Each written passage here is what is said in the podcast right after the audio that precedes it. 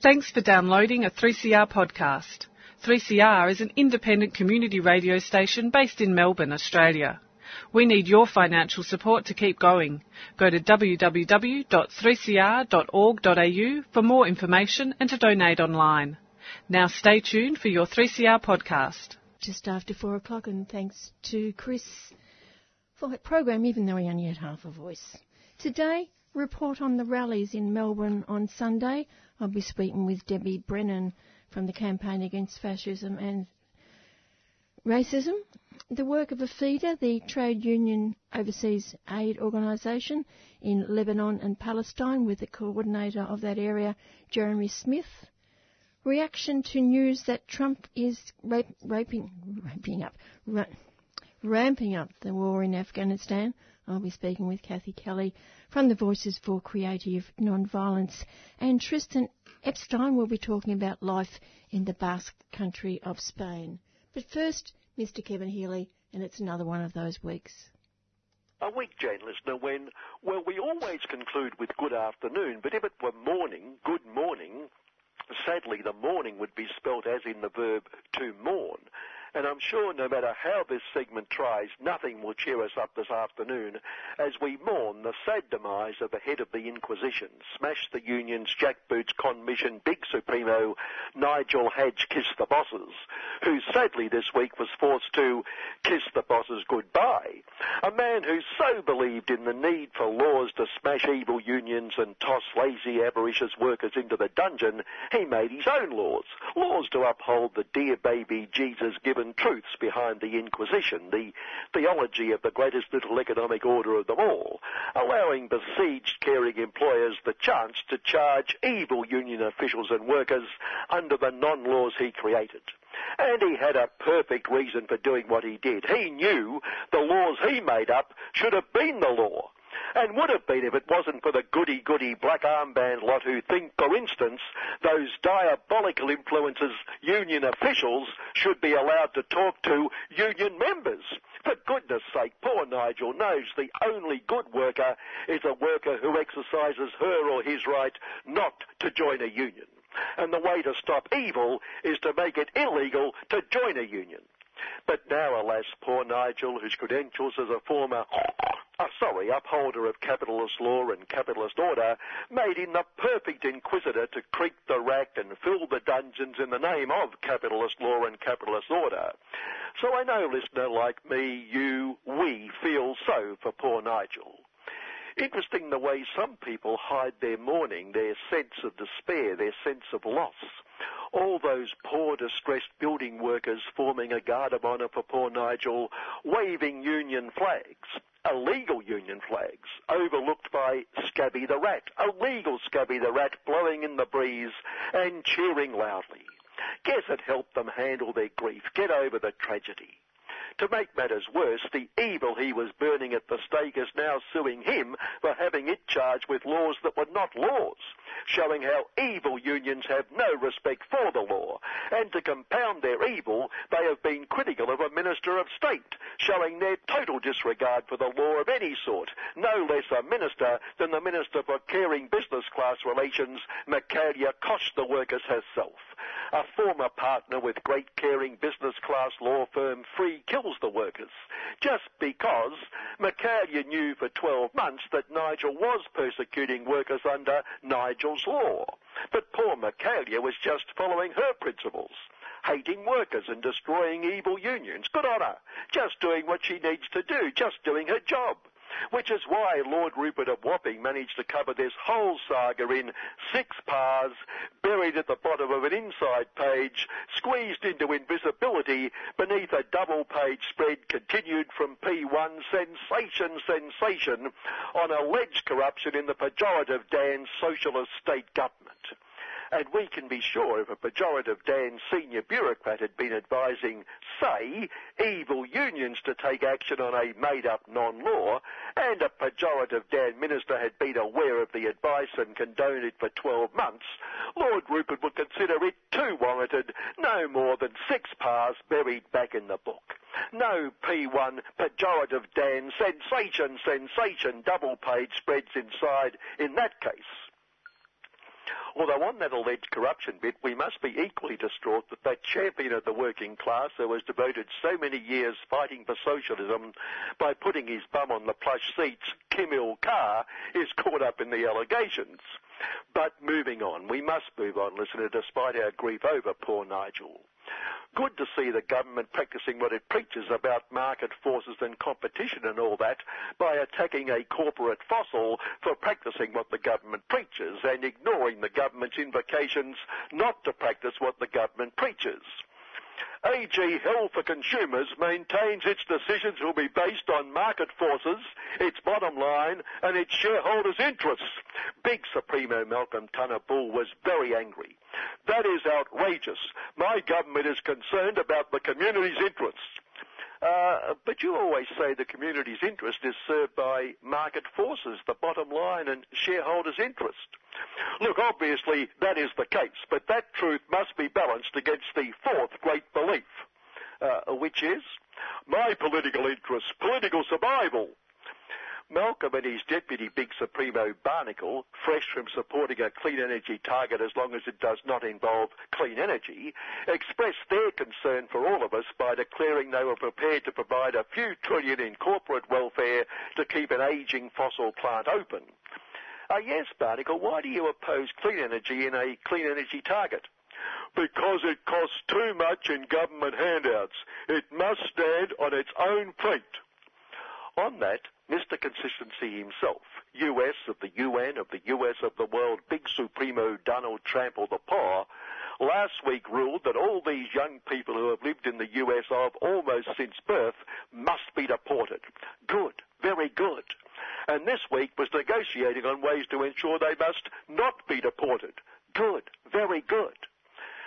Sorry, listener, but I can't update you on what his position is this afternoon.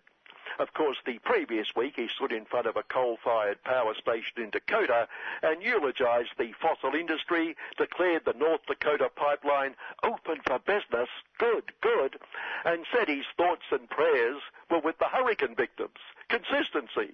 And this week, his Secretary for Fossils, Scott Pruitt, put in charge of the Environment Protection Body he always argued should be disbanded and continually sued for getting in his way, said of those insensitive souls who suggested the extreme weather events should raise discussions around climate change, if there is such a thing, now is not the time. That is insensitive. Unfortunately, Scott didn't tell us when it would be that time, when it would be sensitive, but I suspect it's a bit like workers asking for a little pay rise. The time is never right. Now is always not the time. As this furor continued over the Nobel Peace Laureate Wrong Sin Won't See, we have to concede there's been some prime champions of peace in our time win the prize. For instance, we can be sure the non-people of the West Bank and Gaza made non-people through the terrorism of former Zion Big Supremo Begin, the well-known Stern Gang, or the wedding parties of Afghanistan and Pakistan terrorized by the biz of drones sent on their lethal missions by former USO Big Supremo Barack for change, change, change, must appreciate the peace those two Nobel Peace recipients have showered upon them, to name just a couple of notable people of peace. Then again, Barack's successor wants to bring peace to our part of the world through a bit of fire and fury, fire and fury like the world has never known. Good, very good wipe a country off the face of the earth before the fossils he supports do it to the whole earth anyway. And obviously he's found a way to make sure the nuclear clouds stop when they hit what used to be the border. Donald is also joining all the other peace lovers at the UN of the US of the UN of the world this week, where he kicked off his contribution by informing the UN of it was too bureaucratic. Uh, which bureaucrats are you talking about, Donald? all the countries which are not the US of. Uh, but they're countries. Very bad, terrible. And evil China and evil Russia must lose their right, their right of that, that thing that, that allows you to say no, a veto. That's it. And Britain might elect that Corbyn coming, and, and France rejected that wonderful Marine Le Pen the pause, so they should lose it too. Dangerous, very dangerous, uh, leaving the US of. So it would. What do you know? And then we'd have world peace. Good, very good. Fire and fury like the world has never known. Fantastic. But that it were a fantasy. This morning's Spencer Street, no longer Spencer Street, Fairfax claims the lobster with a mobster state-caring business class supremo and would-be big supremo Matthew Pay Guy also charged the developer or two 10 grand for an audience. And I'm sure you'd agree, listener, we can't imagine why people who could afford it wouldn't pay 10 grand not to have to meet him. One of our very favourite politicians, Eric Abetz on the bosses, is upset that this civilization destroying marriage equality business, and doesn't Eric know that's a misnomer, equality, business will destroy religious freedom. People must be free to follow their beliefs in a free democratic society. Uh, so same-sex couples must be free to marry then let me uh, rephrase that. Uh, good Christian followers of the dear baby Jesus must be free to follow their beliefs in a free democratic society. And on the point that such freedoms will be addressed following the 120 million survey, Eric said he didn't trust politicians. Great self-awareness, Eric. Insight. After all, it was a politician who took away my highly paid ministerial position. Finally, sorry, but I know nothing can overcome our grief at the demise of poor Nigel, other than to comment as some sort of solace that it couldn't happen to a nicer, could it? Good afternoon. Good afternoon to Mr. Kevin Healy, and it's on again tomorrow, 9 o'clock, City Limits. A powerful stage show, UMCA presents stories from the African diaspora in Australia. Experiences of belonging, representation and emancipation told through music, dance, theatre and projection. Part of the Melbourne Fringe Festival. On show from the 22nd to the 23rd of September. Presented by CoHealth Arts Generator. Exclusive to Arts Centre Melbourne. Book tickets at artscentremelbourne.com.au. A 3CR supporter. Next, a report back on the two rallies that were held at Parliament House on Sunday, and I'm speaking with Debbie Brennan from the Campaign Against Racism and Fascism. Debbie, just begin with the issue of calling the two groups the far right and the far left. How do you respond to being called the far left? There are two things that come to mind. First of all, that labeling of far right, far left, extreme right, extreme left is is there to demonize those of us who are actually the broad community who are organizing against the far right. So that demonizing is a way to keep people away, an effort to keep the rest of the community away. It's also a way to paint the police role as being something neutral to so-called keep the, the peace and keep the streets safe. That's one thing. The other response to that is that, as I said, we, we are the community. So those of us who come together and unite in these counteractions against the far right and the neo-Nazis were from the whole breadth of the community. So we were unionists, we were LGBTIQ people, were First Nations, were immigrants, and so on. So that labeling that the mainstream media continues to do is just not the reality, but there, it's deliberately there to not describe how things as they really are. And there were a number of new faces there on Sunday?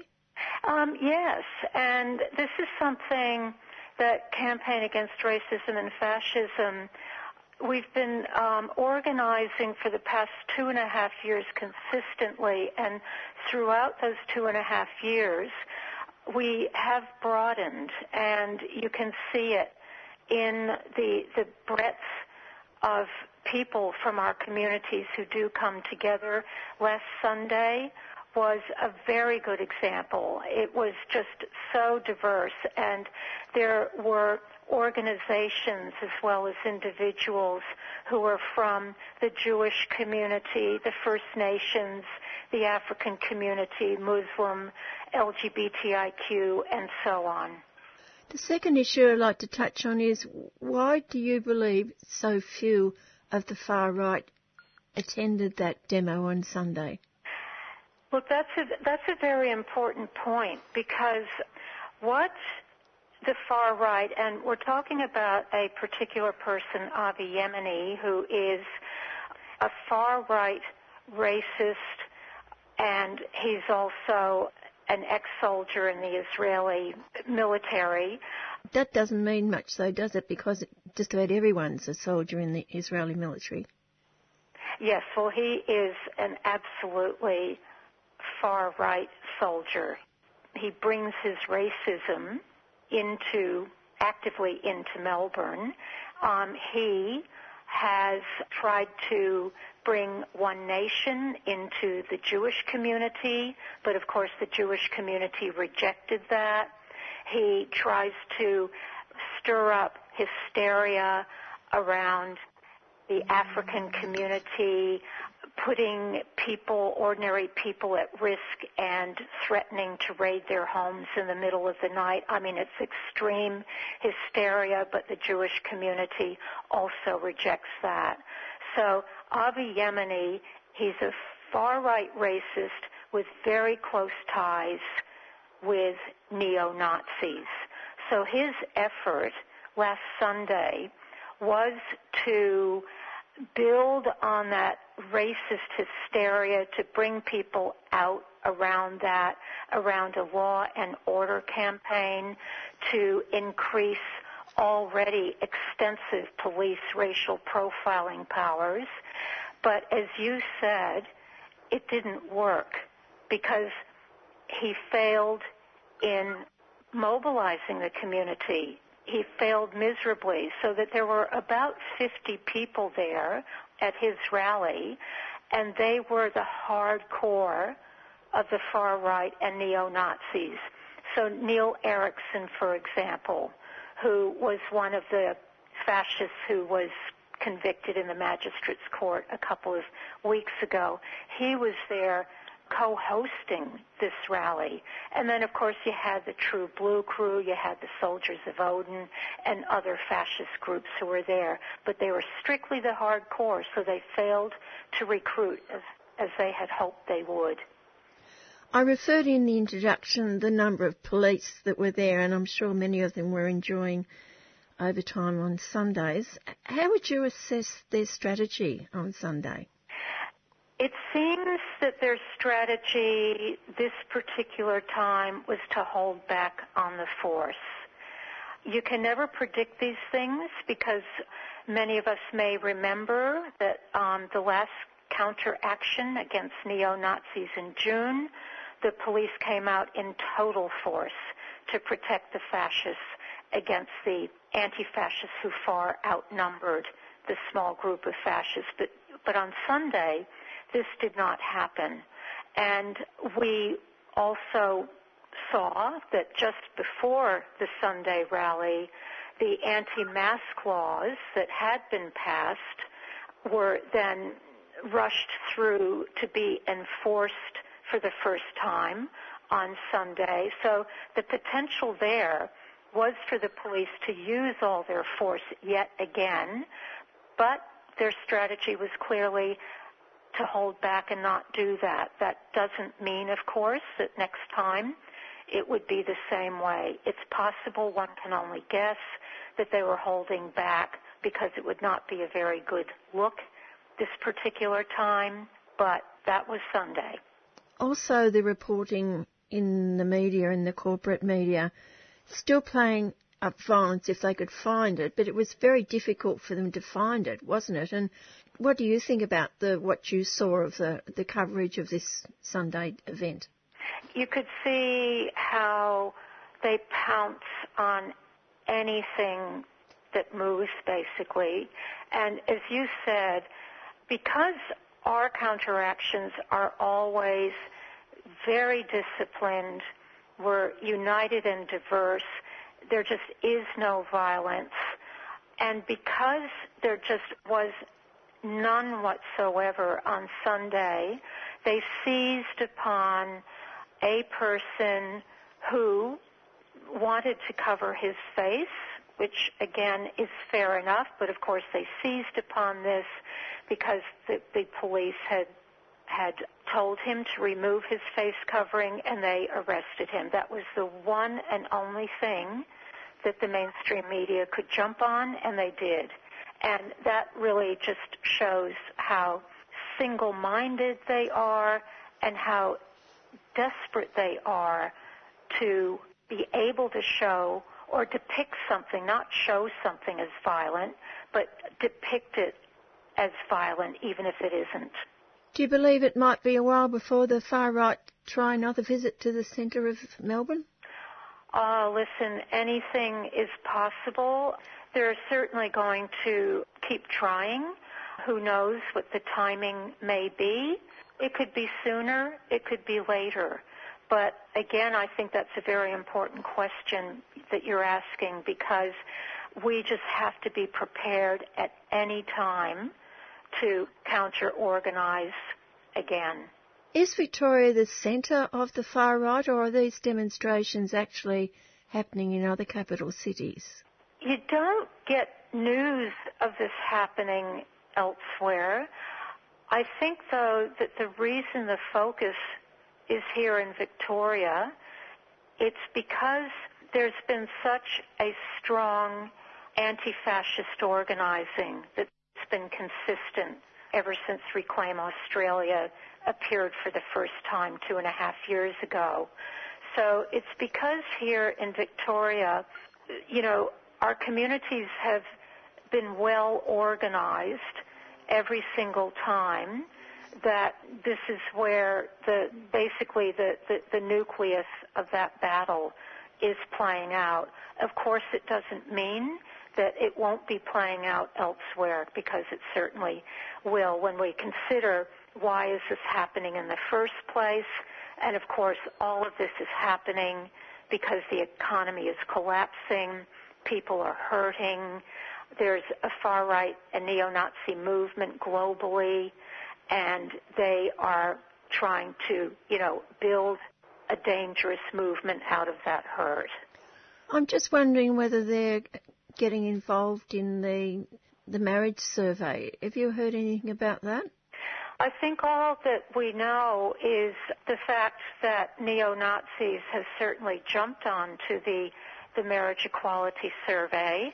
And again, when you think about it, it's no surprise whatsoever because it shows the broad agenda of the far right and um, the neo-Nazi groups that they're racist, of course, but they are also holding on to what they call these traditional Australian values, which is to keep women in the home and to keep LGBTIQ people in the closet. So that with this particular survey, they have pounced on it. You see their posters up around, you know, on street poles, on university campuses and so on. Again, yes, they, they have been quite active in this. And that makes it all the more important that groups like yours remain active. Yes, that's absolutely right. Remain active and um, just keep broadening. And this is why it's so important, we believe, to have so many uh, diverse quarters from our you know, huge working class community to come in on this. And there were LGBTIQ people there on Sunday as in earlier actions as much as other communities there. Yes, it is very important. And if you'd like to give your details of where to yes. find you? This is the time to get involved in campaign against racism and fascism if, if you haven't already. And you can do a couple of things. You can text to the following number, 0422 726 843 and text the word subscribe. That means that you will be getting texts to alert you to any meetings or actions that um, CARF is organizing. Something else that um, everyone is absolutely welcome to come to is CARF meetings.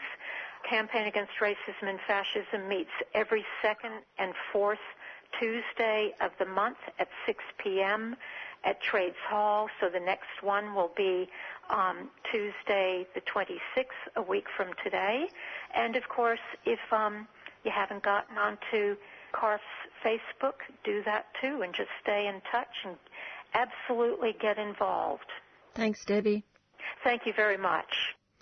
And that was Debbie Brennan from the Campaign Against Racism and Fascism. If you'd like that text number again, it's 0422 726 843 and the message is subscribe. S-U-B S-C-R-I-B-E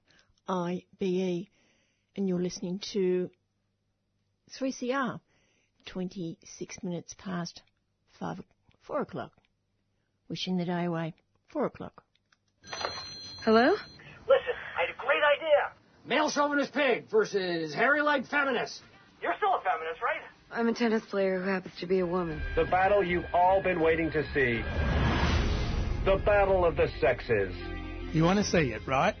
Then get along and support 3CR at the Palace Westgarth Cinemas, 89 High Street, Northcote, on Thursday, October 5th, from 6.30pm for a screening of Battle of the Sexes. You're offering the men's winner eight times what you're offering the women's winner. The men are simply more exciting to watch. It's just biology. the story of the infamous tennis match between Billie Jean King and Bobby Riggs. Tickets are $25 and $20 concession. You can purchase online at 3cr.org.au, direct from the station at 21 Smith Street, Fitzroy, or by phoning 9419 8377 during business hours. All funds raised go to keeping 3CR on air. Battle of the Sexes screening Thursday, October the 5th from 6.30pm. Does she have the nerve?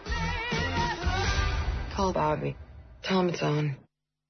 Women and children are by far the most severely af- affected by war and the majority who are forced from their homes into refugee camps. Palestinians and Syrians, many of whom are Palestinians, made refuge for the second time sheltering crowded refugee camps in South Beirut, Lebanon, which will be one of the focus of this following interview. I'm speaking with Jeremy Smith, the Equality, Impact and M&E Manager for the Middle East with APHEDA, the Trade Union Overseas Aid Organisation. Jeremy lives in Ramallah, Palestine, and is heading back in a couple of days after spending six weeks in Australia. Jeremy visits the projects in Lebanon several times a year. I asked Jeremy first about the title for his job with APHEDA, a very wide-ranging job. I work for Union Aid Abroad APHEDA based in the Middle East, and essentially coordinate everything to do with monitoring and evaluation and quality management and reporting and ensuring that the work that we're doing is actually having an impact on the ground and where we're not having an impact, we're noting that and, and seeing why and fixing those mistakes and improving our work and ensuring essentially that projects we're implementing in, in partnership with our Palestinian partners are having the best uh, outcome that they have. Um, and the money that we have donated is reaching as far as it can in the best places that it can. Apart from the Palestinian refugee camps in Beirut, what other ones are there? We have a very large project in uh, the occupied Palestinian territory in the West Bank and Gaza Strip. We were working with small-scale rural communities to try and increase both the quality and quantity of farming production uh, as a means to increase the income of small-scale farmers. Uh, farmers in, in, Palestine face huge barriers. So it's a captive economy in decline where there's lots of cheap imports coming in from Israel. There's water uh, issues access to, to basic income sources like you know bank loans if you want to increase your land or, or access to inputs. Uh, so we're working at m- many levels to try and increase production, create better connections to markets, and at the end of the day increase incomes for Palestinian farmers. And through that as well to also try and increase social and economic empowerment of women. who are working informally in the agricultural sector and working informally on farms, but is not having that recognized and often not having any avenue to have that remuneration for their work. So we're also in tandem working on several campaigns with some of our partner organizations to increase women's wages in the agricultural sector and at the same time trying to change some of the laws and the application of laws in Palestine to increase women's access to inheritance rights.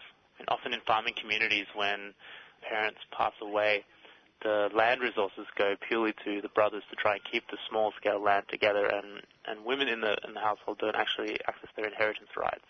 So we're working through the courts and through the Palestinian legal systems to try and increase access to economic inputs to, to create an income and create sources of income for women living in Palestine. A lot of different things in, in Palestine. I'd imagine it'd be doubly difficult in Gaza.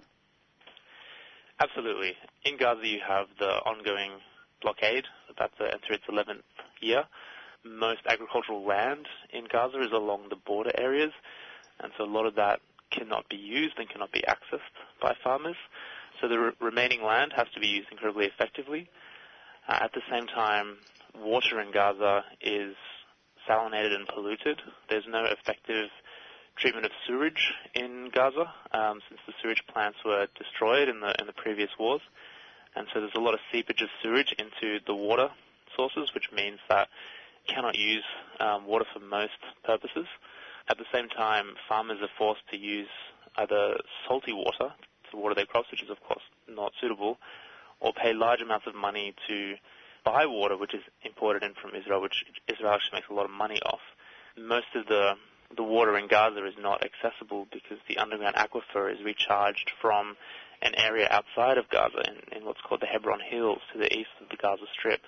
And most of that water is extracted before it gets into the Gaza aquifer.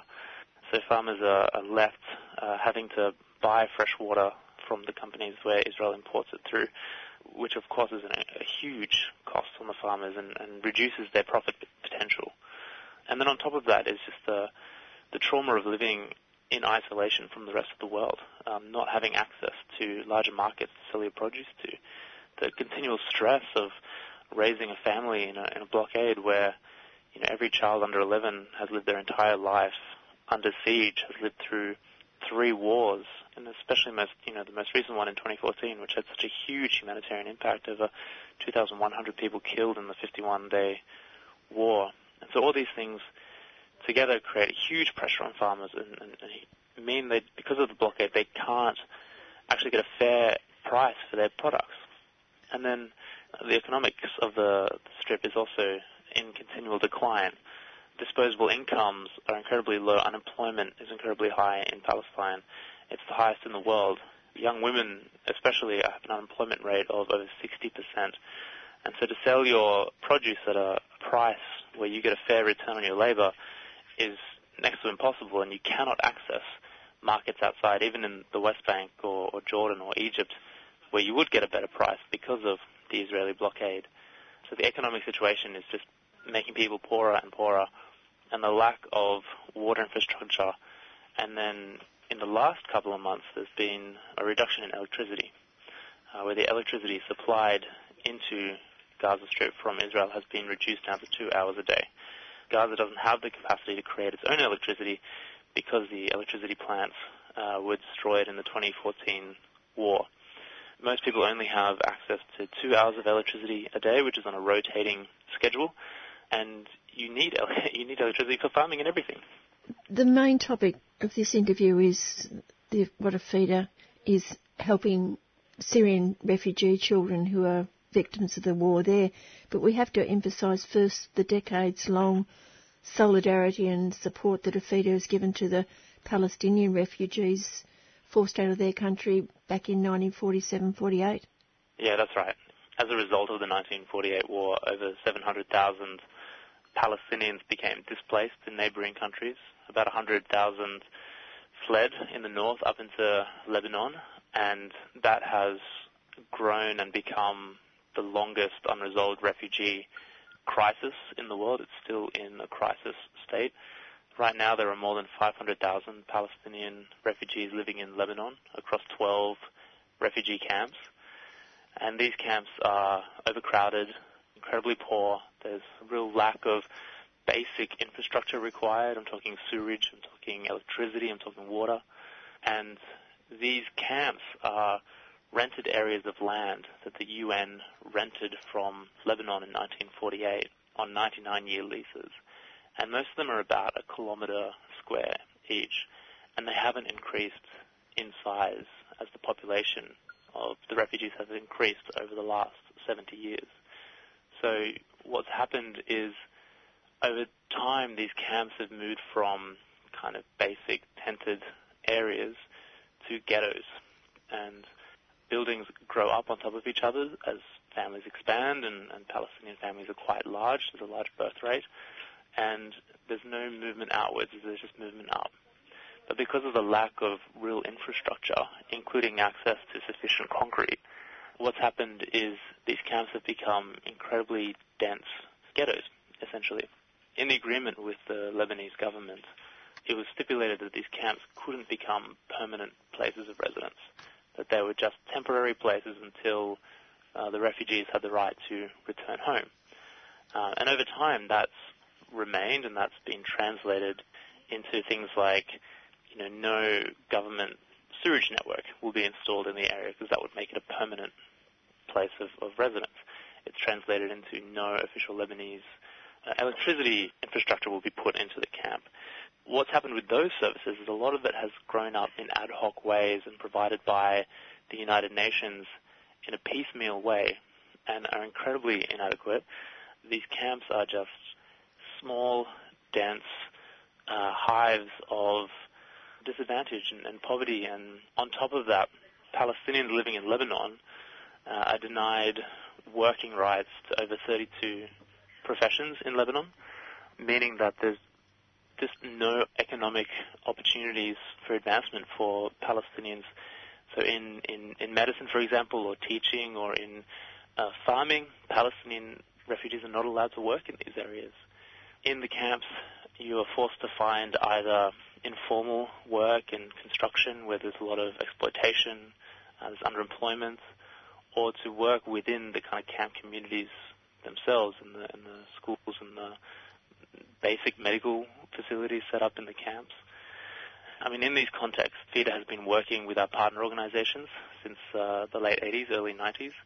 We work with an organization called the Palestinian Women's Humanitarian Organization, who are a fantastic organization working from a feminist approach to create structures inside several refugee camps to provide the immediate humanitarian needs being faced by Palestinian refugees, but also to build the human capacity in the camps. Because that's your only option when you don't have access to land rights, to job rights, to return home. You build the human capital of where you are now. Is there any way out for the people there? Do they manage to get to other countries, maybe for higher education? Well, education is that one kind of avenue, that one hopeful avenue that people have to get out of this situation. But it's incredibly, incredibly difficult because Palestinian refugees don't have access to the education system in Lebanon. They don't have access to the public schooling. They don't have access to most of the universities.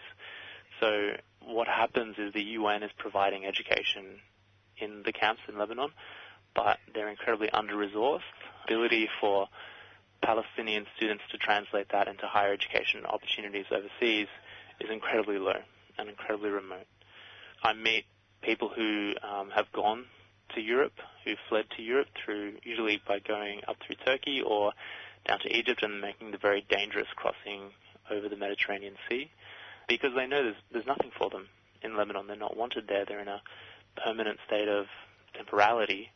They want a better life for their children. They want their children to have access to education, to have access to work, to have their human rights. But Palestinian refugees in Lebanon are a special subgroup. They're not actually covered by the UN Convention on Human Rights because they predate the convention. So for them, it's incredibly hard to get a permanent refugee status in a third country. And so for most Palestinian refugees in Lebanon, your options if you if you try and go to Europe or go to a third country is to move from one kind of state of temporality into another.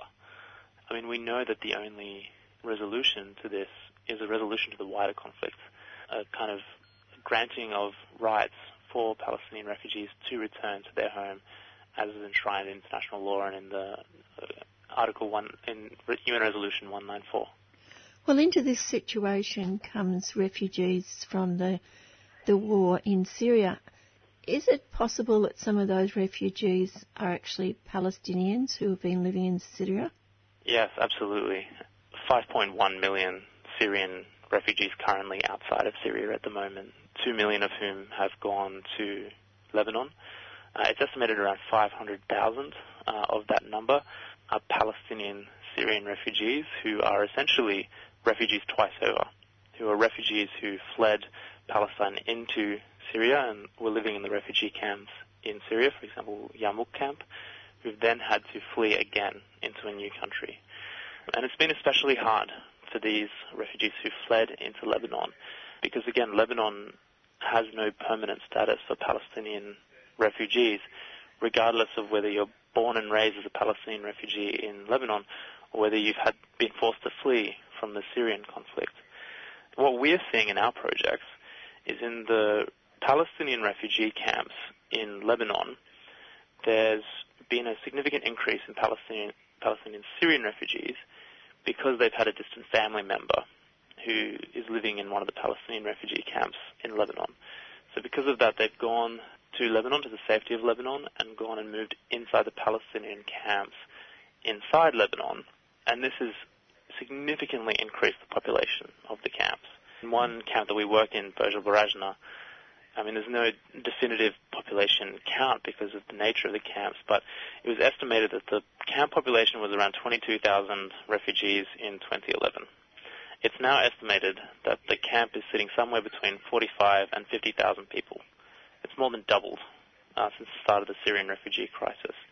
And you have situations where four or five families are living in a one bedroom house.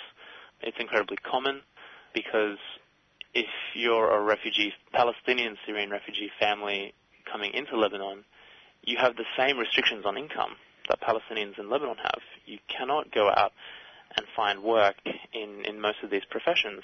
Your only option is to pool whatever resources you have with other families and live in these incredibly squalid, cramped conditions in the camp and wait for a resolution, wait for safety, wait for the ability to return home and to continue your life. You're listening to Tuesday Home Time on Melbourne Community Radio Station 3CR. My name is Jan Bartlett and I'm speaking with Jeremy Smith, who works with APHEDA, the trade union overseas aid organisation in the Middle East. But I imagine that the, the access to food and water was pretty sparse before this. How are they coping? The reality is a lot of people just aren't eating every day. About three and a half years ago when I first went to Lebanon, I met two kids outside a shawarma shop. One was seven, one was nine. And I've been going back to Lebanon for nearly four years now, and they're, they're outside the same shawarma shop begging every day. And about two years ago, I remember talking to them and saying how terrible it is that um, that they're begging and, and talking to them about their family and, and, and what their home situation is like. And I remember the older boy looked at me and he said, "Yeah, but we eat every day. We're eating every day. When we go home and we play with our friends in the evening, they're hungry because they haven't eaten that day. At least we get food while we're here." And for families who have five or six kids who are living on an average of something it's estimated around I think eighty or eighty five dollars US a month, they don't have the financial capacity to feed everyone every day, and there there isn't the international support for refugees from Syria inside Lebanon um, that in other countries, and there's fatigue in the international community to donate to this refugee crisis. So a lot of the services that were initially there at the start of the war have either stopped or reduced significantly. And it's at the point now where, you know, putting lack of healthcare aside or education aside or lack of, you know, achieving human rights aside, people just aren't getting enough food to eat. So we at APHEDA, we um, worked with our partner about three years ago to ensure that in all of our projects in the refugee camps in Lebanon, we're providing a daily breakfast for every kid who comes along to ensure that there is at least that baseline one meal a day for these kids. But we also know what our waiting times are like for us. And we know that a lot of kids just are not getting a meal every day. What about the children who aren't Palestinian from Syria? Where do they go? Up until the start of this year, there was no education option for those children. What I mean is that these refugees who are Palestinian background are moving in with Palestinian families in Beirut. What if they're not Palestinian children or families? Where do they go? A lot of them have been moving into the Palestinian refugee camps just because it's cheaper to move in with families there to, even if you don't know the family, to move in with them to pay a tiny bit of rent, um, which helps the Palestinian family living in the camp, than it is to, to rent in Lebanon. There are some informal camps along the border, but the Lebanese government has been very clear that they don't want to replicate what happened in 1948 with the Palestinian refugees with the Syrian refugees. So unlike in Jordan where they have large refugee camp, almost cities like Zaatari refugee camp, that hasn't been started and supported by the Lebanese government in Lebanon. You, there are refugee camps on the corner. There was a recent, I think it was 730, did a, a story on it uh, a couple of weeks ago. But they're in the minority. Most Syrian refugees are forced to live in poorer areas of Lebanon, um, in poorer areas of South Beirut, where multiple families will go together and try and rent an accommodation in a private rental. I think it's around 12 or 15 percent of the Syrian population are living or sleeping in the so most Arab cities will have apartment buildings and a small room at the bottom for like a kind of a doorman or a service person who would be working in that apartment building. And I read recently that about 12% of families and, and Syrian refugees are living in that tiny room that's being kind of rented out by the landlords. And essentially, because this has been going on for five years, nearly six years, anywhere you can. And Lebanon is not a cheap country in the Middle East. Rent in Lebanon is, is quite expensive. And without access to work, families are essentially huddling together, renting the same place, and living in incredibly cramped and overcrowded conditions. Apart from making sure that children have a breakfast, what else is a, APHEDA doing? We are working to provide education for children, for Palestinian children from Lebanon, Palestinian Syrian children who've come in since the war, for Syrian children who've come in since the war, and for, for other communities that are disadvantaged in Lebanon. We don't provide education based on nationality lines, as most other education services are. We then use that education as a central hub to try and do community development within the camps. We try and support women to find work while their children in the education services because women are much more likely to find work than their husbands, whether that's in menial work or in secretary work or informal opportunities for work.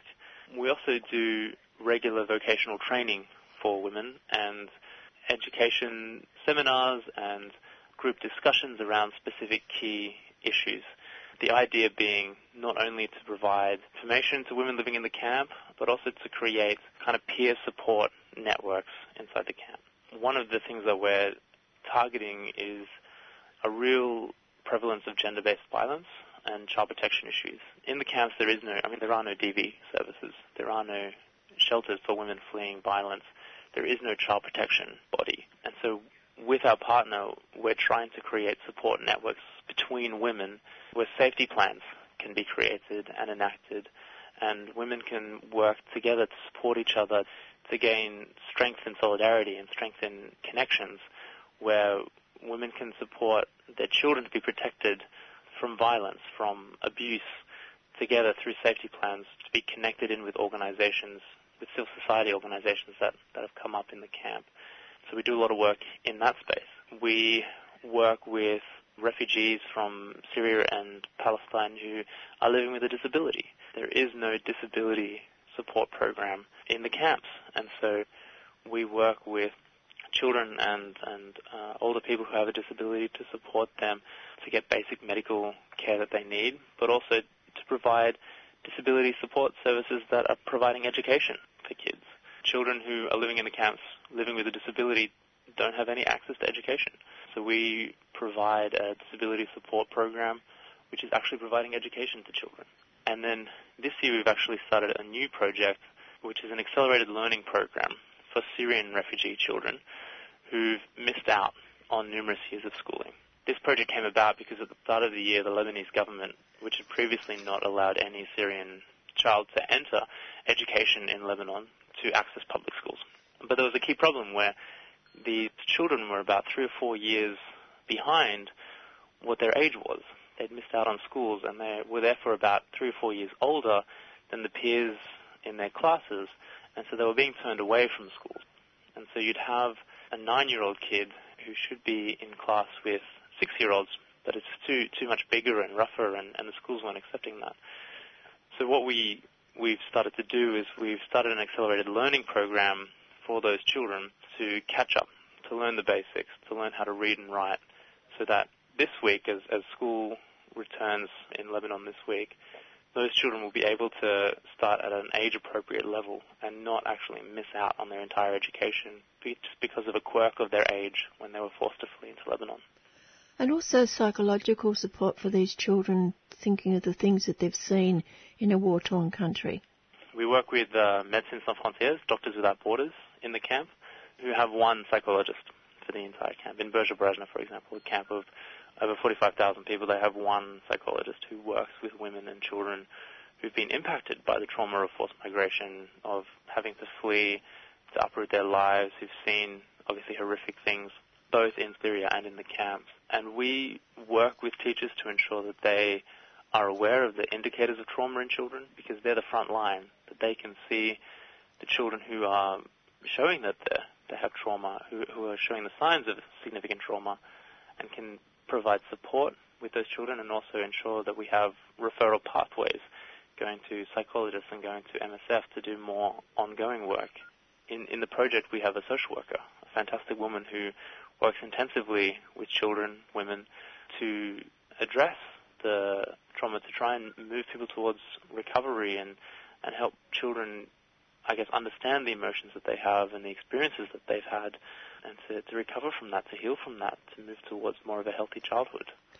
And all these services for children, women, refugees, it all costs money. It does, and there's just nowhere near enough money. Uh, Lebanon has not received the same attention that Jordan has, that other countries have, because this, this crisis has been going on for so long. International communities are just tired. They have fatigue.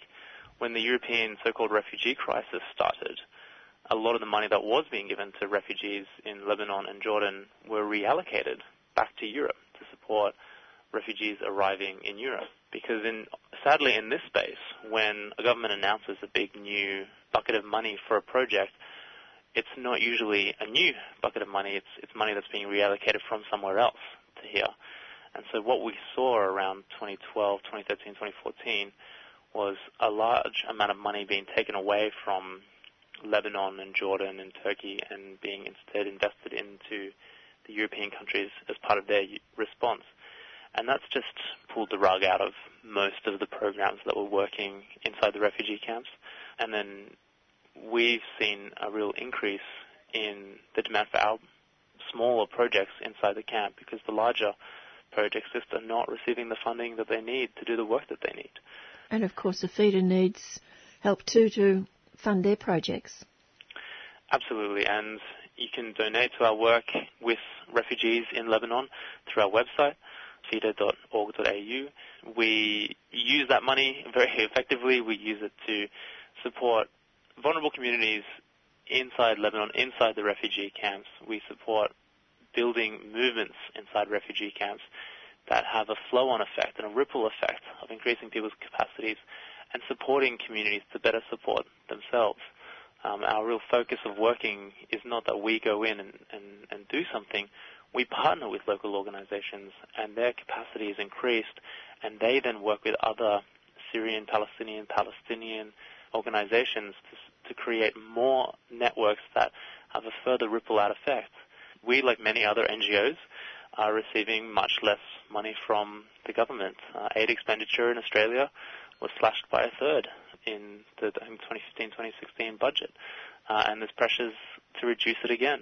And so, you know, we really are needing people in the community to support us continue this incredibly important work. You actually live with the Palestinians in Ramallah. That's right. I live in Ramallah, which is the current de facto capital of the Palestinian uh, state of Palestine. It's about 15 kilometers north of Jerusalem inside the West Bank. And I live there and, and, and travel to Lebanon several times a year to work on our projects and check up on our projects there. What's life like in Ramallah? It's very hard. Things in Palestine are becoming harder. They've been deteriorating the last couple of years. There's been an increase in military presence inside the West Bank. There's been uh, increase in raids, in administrative detention of Palestinians, but there's also been increasing pressure on just civil society in Palestine, speaking out and, and talking about the realities of on the ground, you know, oppression and, and, and the way the occupation is manifested. You know, in, in my house, for example, in summer we only receive water two to three days a week, and I live in one of the, I guess, more eh, built-up areas of Ramallah. Um, a lot of the West Bank in the summertime receives water for a couple of hours a week on one specific day. Um, blackouts are still very frequent, whereas you know I can I can almost see a settlement from my house. It's just around the corner. There, it's an illegal settlement living in the West Bank, and they have full water every day, much as we do you know here in Sydney or Melbourne or anywhere in Australia, and they have electricity 24/7. And just on the other side, where Israel is the uh, occupying power and has a responsibility for infrastructure, for water and electricity, there's insufficient infrastructure. There's uh, been an increase in clashes between Palestinians and Israelis because of the increasing settler numbers and I guess a, a losing of hope that the two-state solution is viable. And you know what I hear from my friends is we can see clearly now that there is no genuine intention for a fair and a just resolution to this conflict. And then, of course, with the election of Trump, people are, I guess, very uh, pessimistic about how that will impact on, on the peace process and how that will impact on the day-to-day lives of Palestinians. We know that the, the initial attempts Trump has made in the area have been very one-sided. The people that uh, Trump has appointed to lead the negotiations are very one-sided in what they've said publicly and the, the groups that they're members of. I mean, I won't say too much more about that, but uh, it's worth going and googling that and, and, and googling, you know, Jared Kushner, for example, who is the president's son-in-law and his special appointed person to take the lead on Israel and Palestine. Go and Google what he said about the conflict and, and what he believes about the two-state solution. You'll you'll be quite shocked that this person is the the lead, you know, negotiator. So people are, are seeing that and they're kind of hunkering down for I think four bad years and, and you know an increase in in cover for Israel and their settlement activities and, and their illegal activities. What that just means for life on the ground is things are just getting harder and hope is fading quicker. But Palestinians are incredibly resilient. They know that in the end, movements that are just and movements that are right will usually succeed.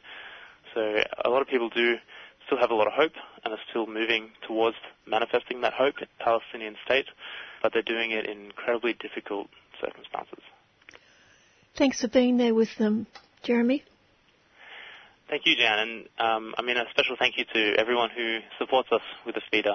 The support that we give is, is, is very much about building Palestinian communities and Palestinian movements, and that's just so incredibly important because that is what's sustainable, and that is the kind of support that leads to long-term solutions. But thank you very much for having me on, Jan.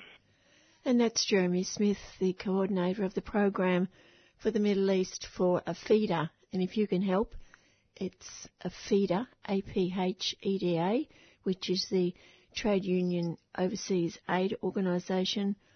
Just look up that APHEDA and you'll find how you can assist, particularly with Palestinian children, some of whom are doubly refugees, and people forced into Lebanon from Palestine.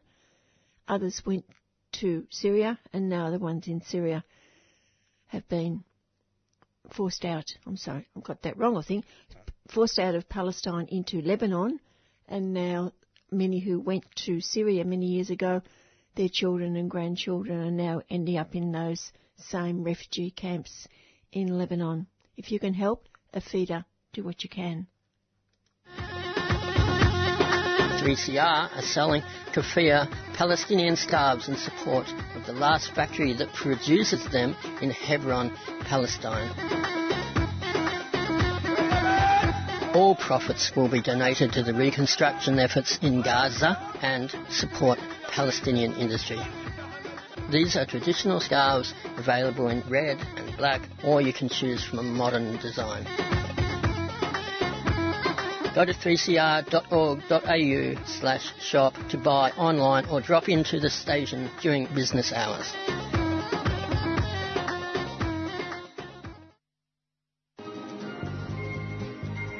Uh, hi, my name's Sarah. I love coming here because they offer vegan food.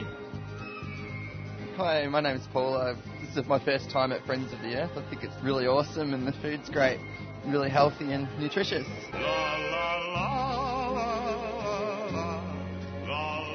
Friends of the Earth Food Co-op, 312 Smith Street, Collingwood. A tuneful experience.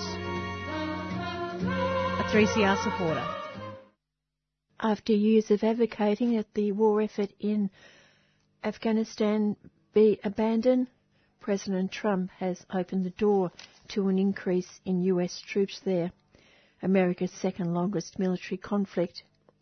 He said as recently as the campaign for presidency that the war was too costly in lives and money, but the generals have won.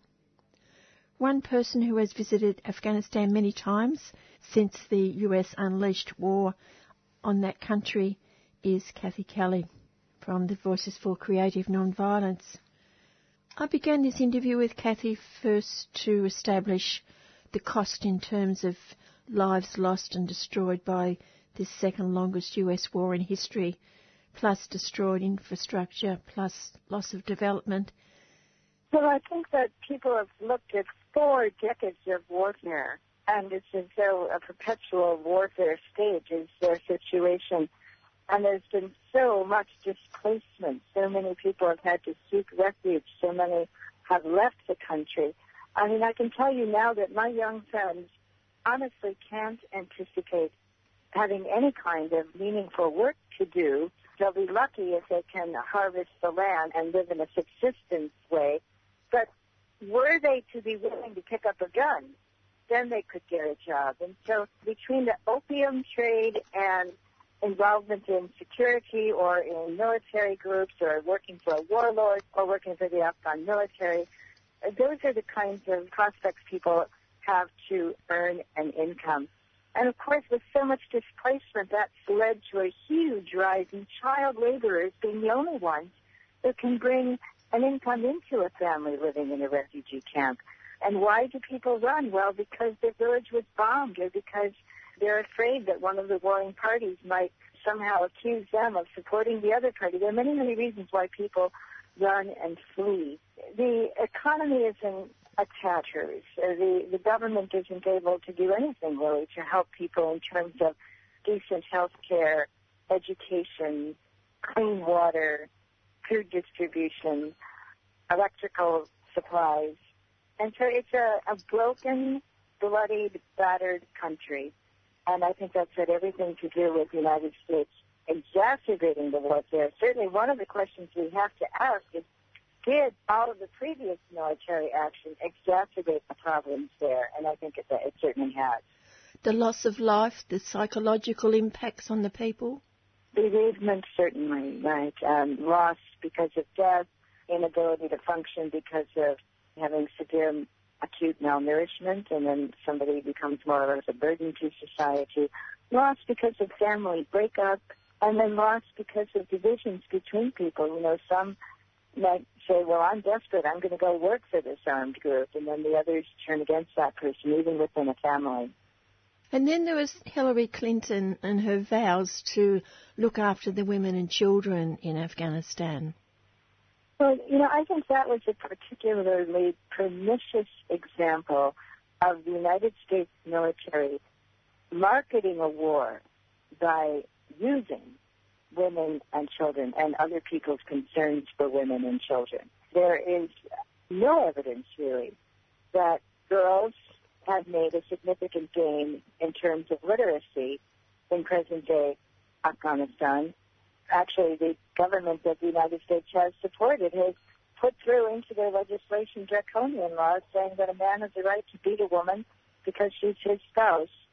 So the idea that somehow the United States military presence was going to protect the concerns of women and children, grandmothers, infants, toddlers, uh, it, was cool. And I, I remember once watching a film that had been made quite popular by a number of feminist women's groups, and it showed U.S. military soldiers going into a refugee camp that I'd actually gone into several times myself, and they were wearing full military garb, and they had rifles poking out of their backpacks, and they were bringing food to women, and of course the women had to, you know, be grateful in front of the cameras.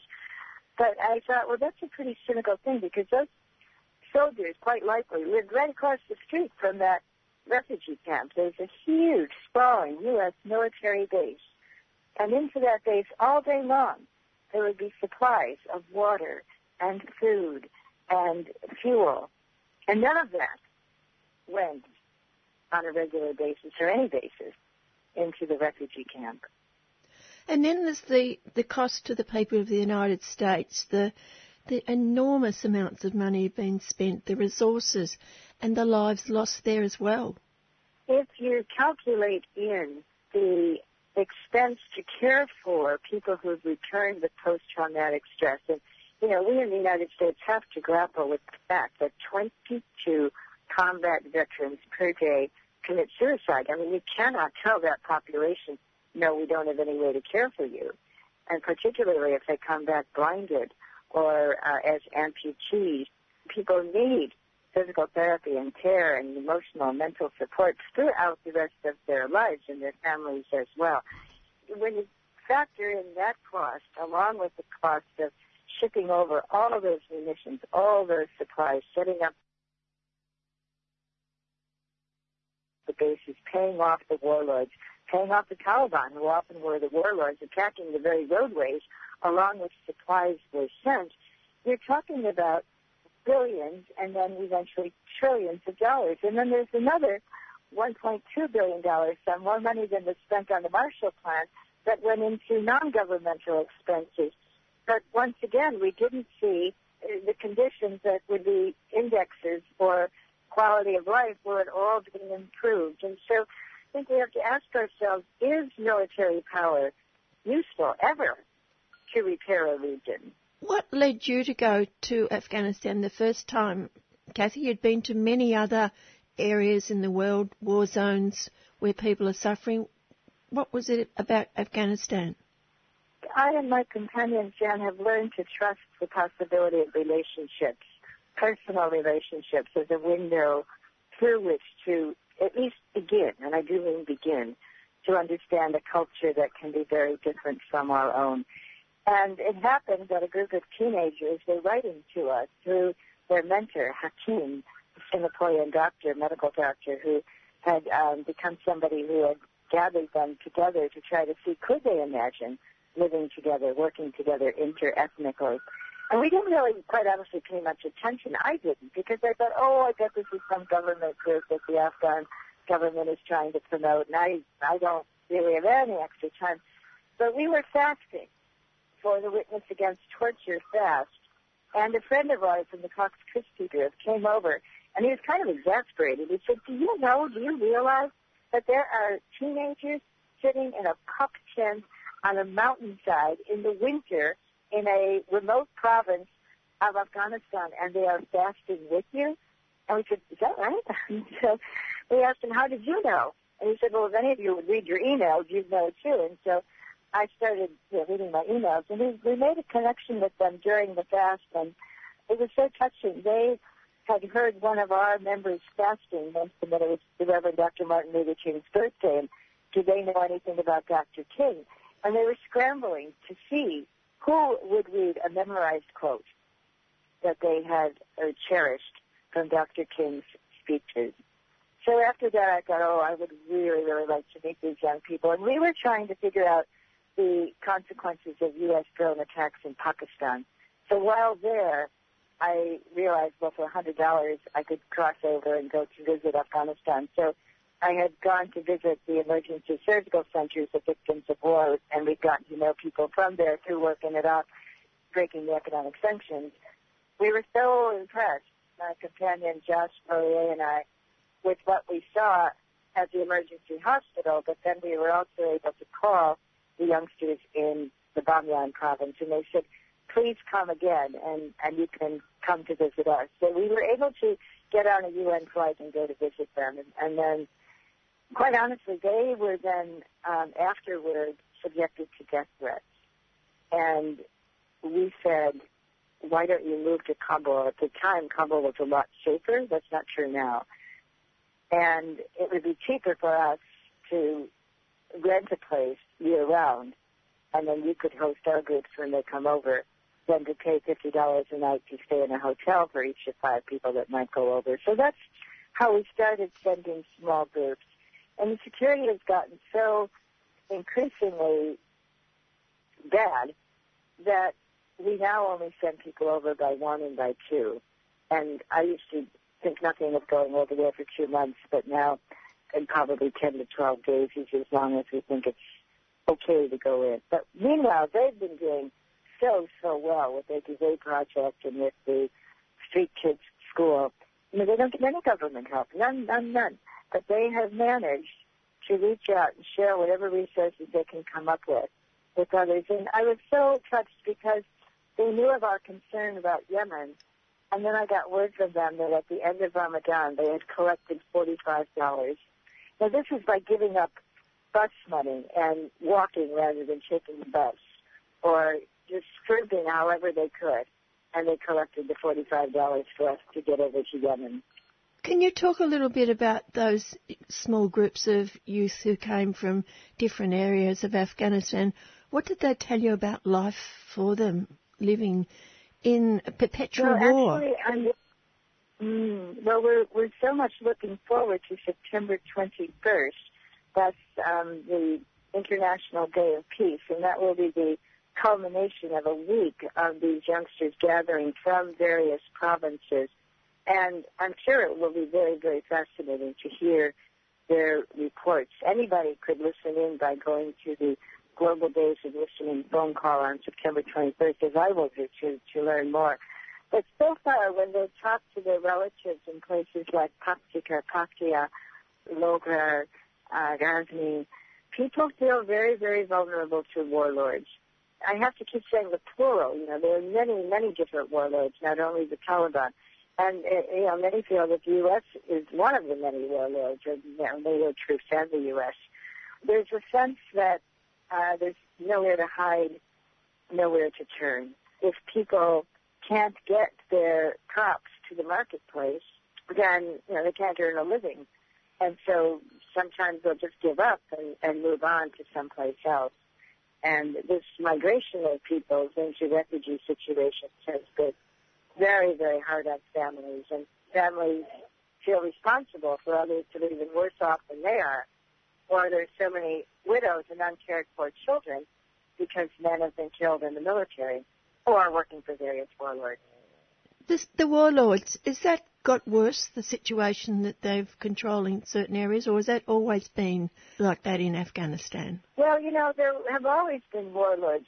The fellow who is now the vice president, Dostum, D-O-S-T-U-M, General Dostum, was a, a hugely feared warlord who was responsible for a notorious crime against humanity when he forced people suspected of being Taliban into two boxcars on a train and, and never gave them water and they thirsted to death and he shot bullets into the boxcars. And so he became the vice president and has never been called to accountability for that and many other crimes. But he has peers who have done equally horrendous and frightening things. But how do warlords get the weapons? I mean, it's not like there are factories manufacturing weapons inside of Afghanistan. But so much of the weaponry has come in through the United States. And often what happens is that humanitarian relief of one sort or another will come in. A warlord will take control of it, sell it, or in some way siphon it off into money to perpetuate his power, and then that will create more conflict and more displacement and then more humanitarian relief is supposed to come in to help deal with it. So it's a vicious circle. This is why I think we have to ask, do previous military actions exacerbate the problem? And shouldn't we recognize that military power isn't useful to repair a region? Tell me more about the work that you do with the young people. Well, we've been so fortunate. We um, can go to their street kids school, sit down on the floor, and watch young, idealistic people present nonviolence courses, literacy courses, mathematics courses, uh, you know, a bit about hygiene, and and they create such a community of support for these youngsters who are working often on the streets still and are really prime candidates for recruitment into human trafficking, into prostitution, or into drug rings. And so they literally are pulling them out, being a magnet and a supportive community. And then at the same time, they can look to the, the women who want to feed their children. They don't want the children out in the marketplace collecting scraps like potatoes or turnip scraps or working for a pittance out on the street in the cold weather or the harsh sun. But, you know, they don't have jobs. So at least for part of the year, they're able to give the women a living wage making these big, heavy quilted blankets. They really are like social workers. They fan out, they go up the mountainside, they go out to the camps, they ask survey questions. And I really like to juxtapose that with surveillance that the United States does. Because the United States in its surveillance learns nothing about the condition or the plight of a grandmother and a mother and their toddler living under a tarp covering. But, you know, my young friends Abdulhai and Zarghuna and Ali and Zakrullah can tell you very minute details about what happened to that trio, the mother, the grandmother, the older son, and what their prospects are, and how often they eat beans, and how often they get clean water, and how much Habib earns going around the marketplace doing odd jobs, even you know putting a scale down on the sidewalk and asking people to step on it and give him a few pennies as they weigh themselves. So imagine how long you'd have to do that in order to be able to buy, you know, even a small amount of bread. So they know all that about many, many families. And uh, this impresses me deeply. I've watched them work hard. Their accounting puts me to shame. I mean, every single week they sit down, pull out their receipts, uh, monitor one another, and they make sure that everything balances and nobody could ever, from this system that they have, take something without it being pretty evident. And these young people, what, in their late teens, early 20s? Yeah, I first knew the Afghan peace volunteers when they were in Bamyan, when they were between the ages of, say, 12 and 17. So now some of them are married and with children. I, it was a joy to kind of sense this intergenerational pattern and to, to, to recognize how happy a few of them have become.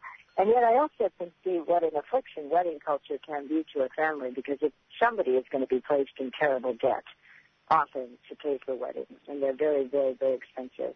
Tell me about some of the people that you've taken with you to Afghanistan and in particular Aaron Hughes, who was a veteran who actually served in Iraq. Aaron is somebody whom I first met when he was a, an art student at a university that had invited me to spend a week there. And his fellow students said, you know, this guy's really, really, really shy, and he barely will talk to anybody, and he, he basically feels like he only can talk to people who've been in Iraq because he had been so affected by his time there as a soldier. And so would I talk with him? And I thought, you know, we'd have a quiet room, but we were in the middle of a crowded cafeteria. I really couldn't think of anything to say, and I couldn't hear anything he said. And it was just a pretty stilted non-starter of a conversation. The next time I saw him, he had become the Iraq Veterans Against War representative to speak at a parish gathering where I was also invited. And I was riveted by his speech. He has been one of the most extraordinary, gifted spokespersons, both through speech and also through his artwork. And of course, the Tea Project was something that will last in the memory of everybody who has been part of it. And he brought it over to Kabul. I should just have you speak directly with him about that sometime. Well, he's quite a quite a character. He's just finished time at the Highlander School, which educated people during the Civil Rights Movement. I'm eager to get back to Chicago. He's moved to my city, and, and I very much want to hear what he has to say. And he stays in touch with the Afghan peace volunteers in the Pakistan, and I think he's putting out recipes now, recipes from countries where the United States has been at war. And it was very moving for him, wasn't it, to go to Afghanistan? I think uh, the time that he spent in Iraq was a time wherein he converted after he had come back to someone who was intensely curious about the people in Iraq. And, and he hadn't at all been curious before. He just kind of followed the military line of bulking them all up under the name uh, Hajis. So I found him to be intensely curious about Afghanistan as well.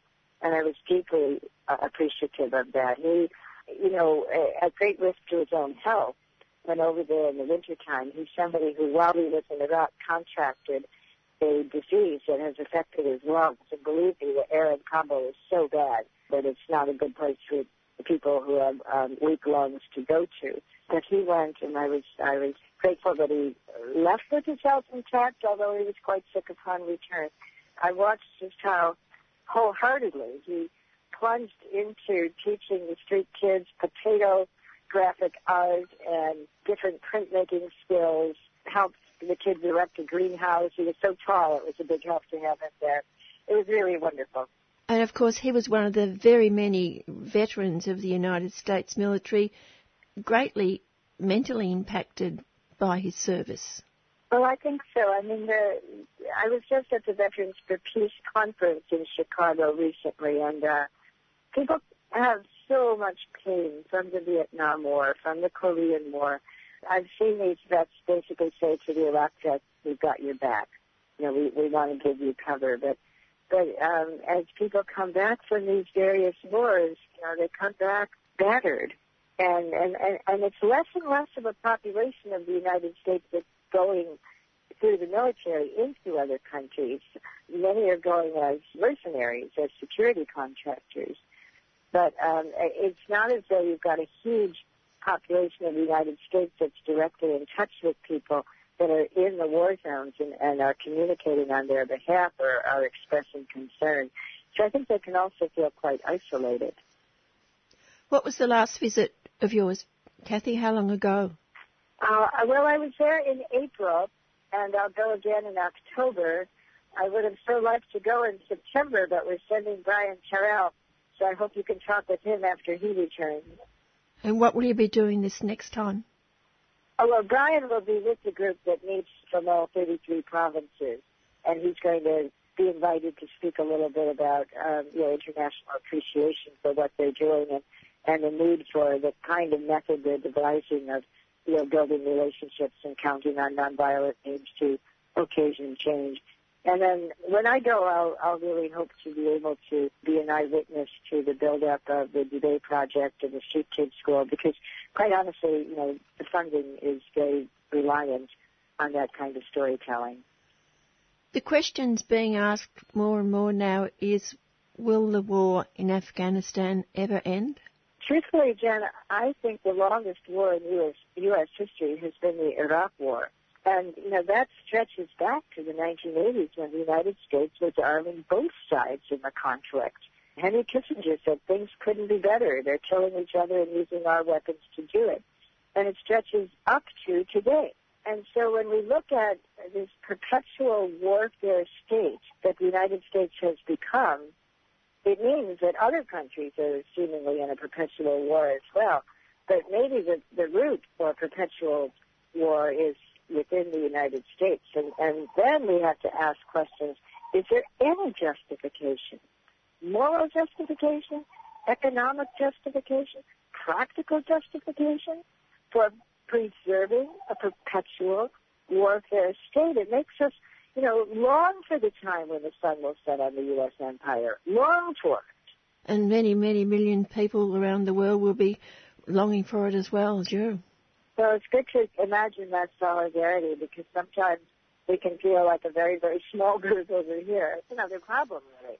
The people in the military aren't really seen as people that go off and fight wars. They're people who wear uniforms, who get on the planes before everybody else, who get celebrated at you know, big sporting events, but, you know, they march in parades, but they're not seen as people who are commissioned to go and kill and destroy in other lands. Because we just don't see very much of that. And increasingly with the drones. Oh, yes, yes. Thanks for mentioning that. Yeah. Yeah, I mean, I, I think the drones really do represent a kind of a sniper warfare.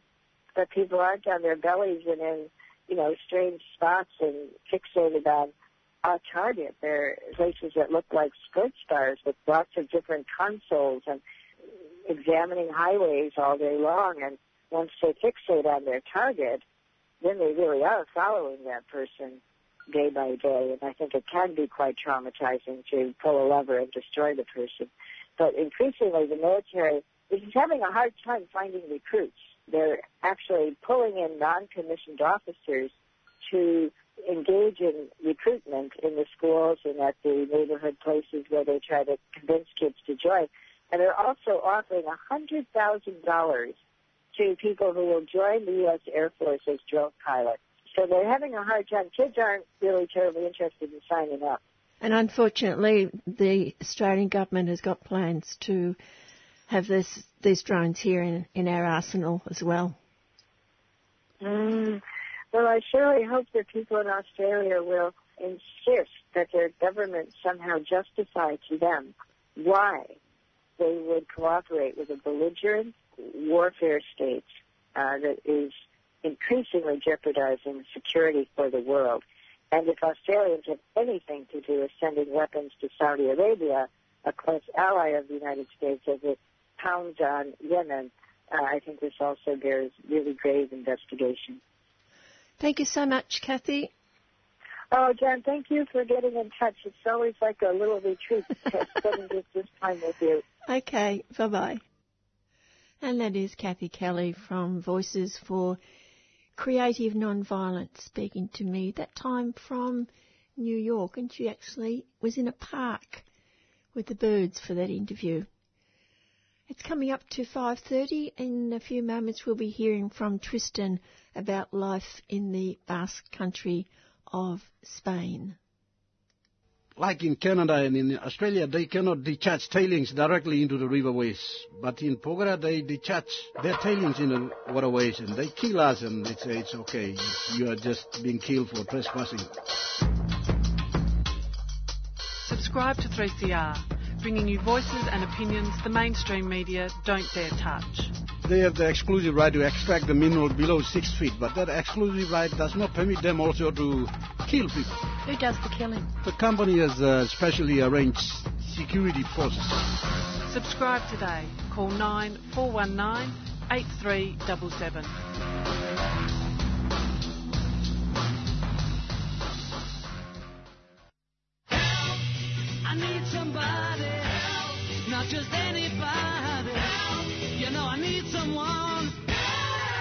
Liberty Victoria presents Fearless Voices, a compelling afternoon blending the sweet and angry songs of John Lennon, performed by Liz Stringer and Matt Walker with a cacophonous cabal of shouters, Casey Bennetto, Alicia Sometimes, Paul Stewart and Stuart Grant, along with Melbourne's best slam poets. The event will be emceed by Johnny Topper on Sunday, the 1st of October at the Thornbury Theatre. Doors open at 2pm and for bookings head to libertyvictoria.org.au. Fearless Voices, Sunday, the 1st of October, 2pm at the Thornbury Theatre.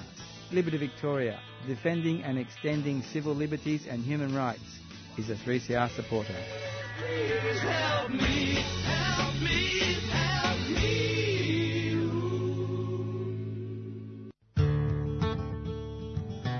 This is David Rovics, and you are tuned to 3CR 8:55 a.m. Melbourne, Australia.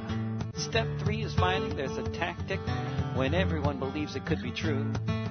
That if all the people work collectively, there just might be something we can do, and everything can change. Tristan Epstein has spent most of his time in recent years living and working in the Basque homeland in Spain. He was recently back for a visit. I asked him, now that ETA is gone, is there still a large majority of the Basque people in favour of self-determination? More than ever before, yeah. ETA was quite decisive, and there was a pretty definitive rejection of violence by Basque society. So in the late 90s, there were protests of half a million people in Basque country against the use of violence by ETA. So now the issue is a lot more ambiguous because it's not that there's a nationalist movement divided over the question of violence or non-violence. There's a universal commitment to non-violence and everybody's working together towards independence. How did it get to the stage where they decided enough was enough? There's quite a number of factors. I think we've seen globally because it uh, was founded in the late 1950s, I think. And at that time, there was a whole lot of national independence movements all over the world, from Algeria, El Salvador.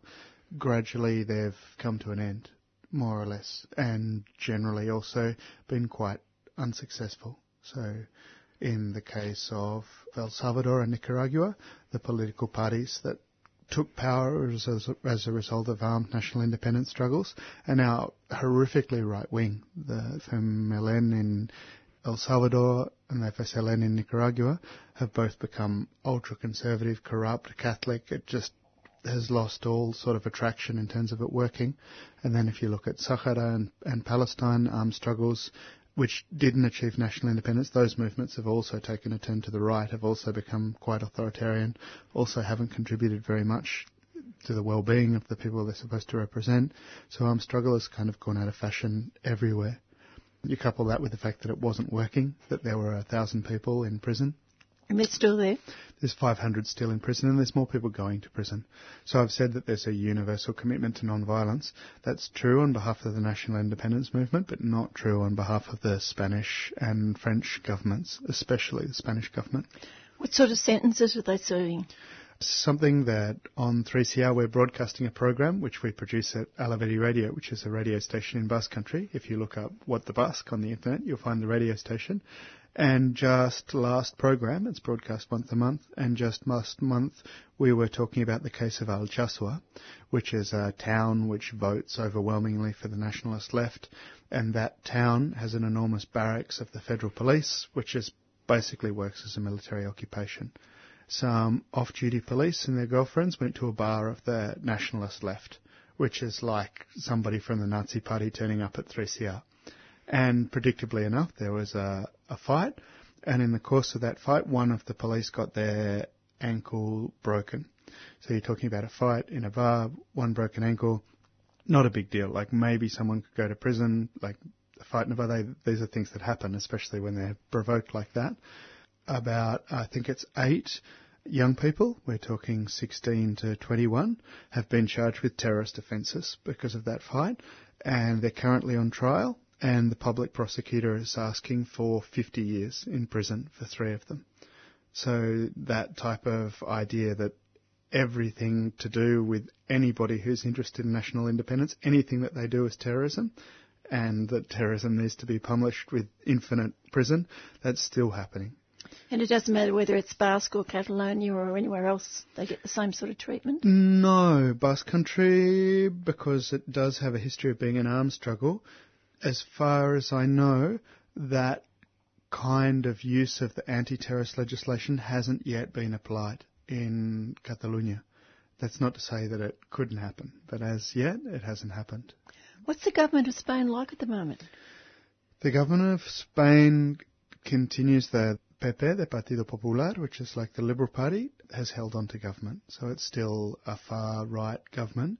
The political landscape is considerably more interesting in Australia because you have the PP, which is kind of like the Liberal Party, the PSOE, which is kind of like the Labor Party, but then there's a third force, Podemos, um, which came out of the Indignados 15M, kind of like the Occupy Wall Street in Spain.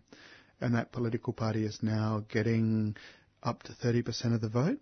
And even though nationally it hasn't done that well, it does hold um, the cities of Madrid and Barcelona, which is pretty amazing. Yeah. And what's the interference or control over the Basque Country by that right wing party nationally?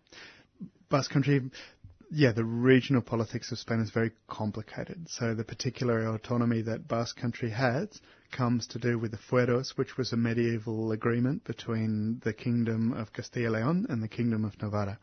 And so it's quite Byzantine. And there's a series of privileges of which the Basque government has, or, and they control, they have financial autonomy, for example.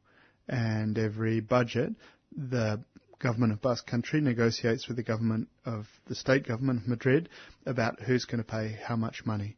And that's also a big difference between the nationalist movement in Catalonia and in Basque Country.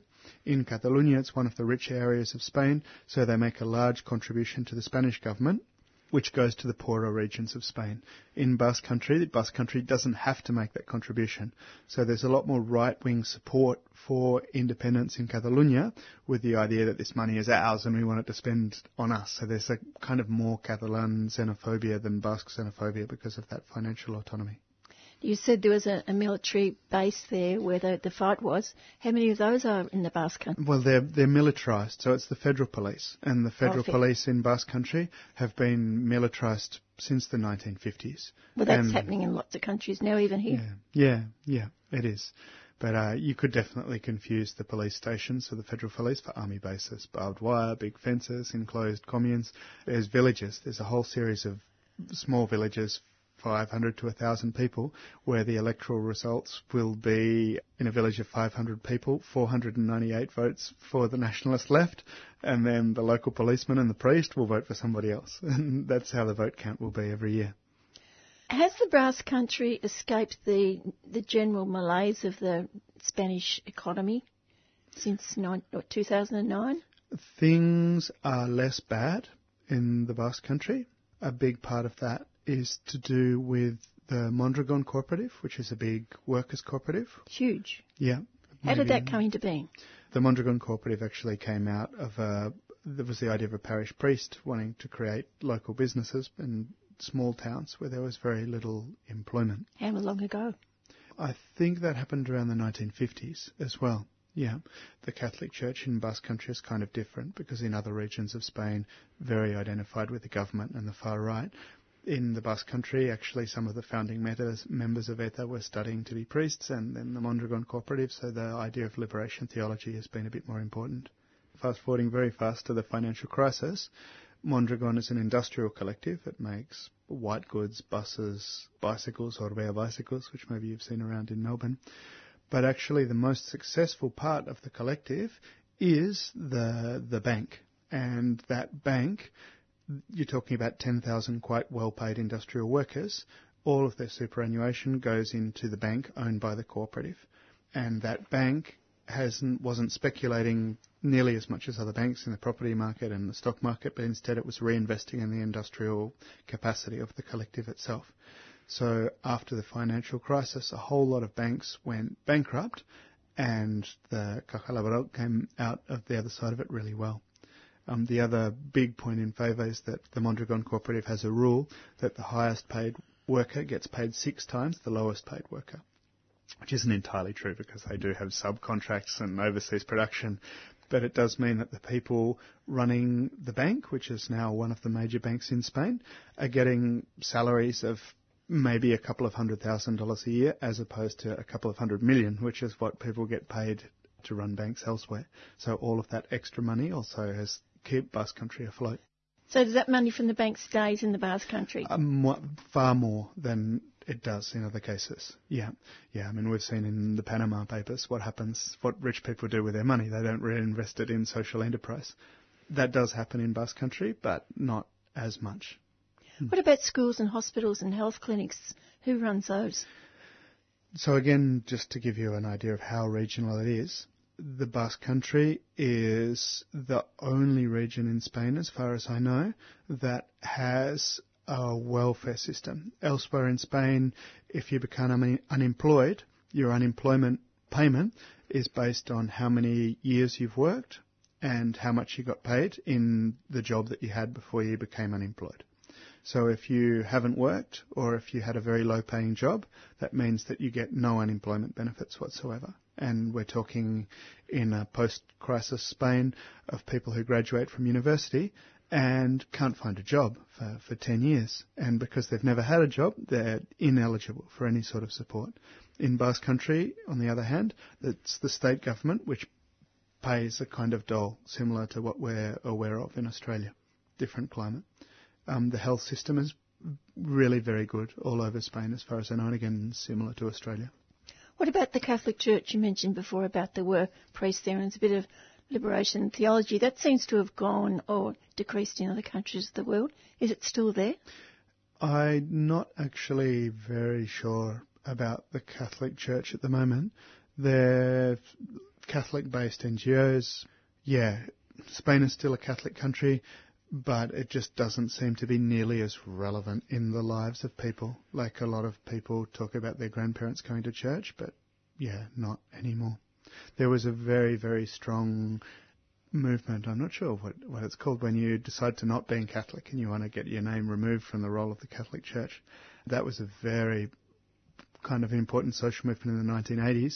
Now it's not as powerful just because people don't don't care anymore because the church isn't relevant and the church is now associated with old people and, and with immigrants as well. And they're kind of running out of nuns. So that's an interesting category of immigrant that the Catholic Church will get visas for from nuns from Africa and South America because nobody in Spain wants to do it anymore.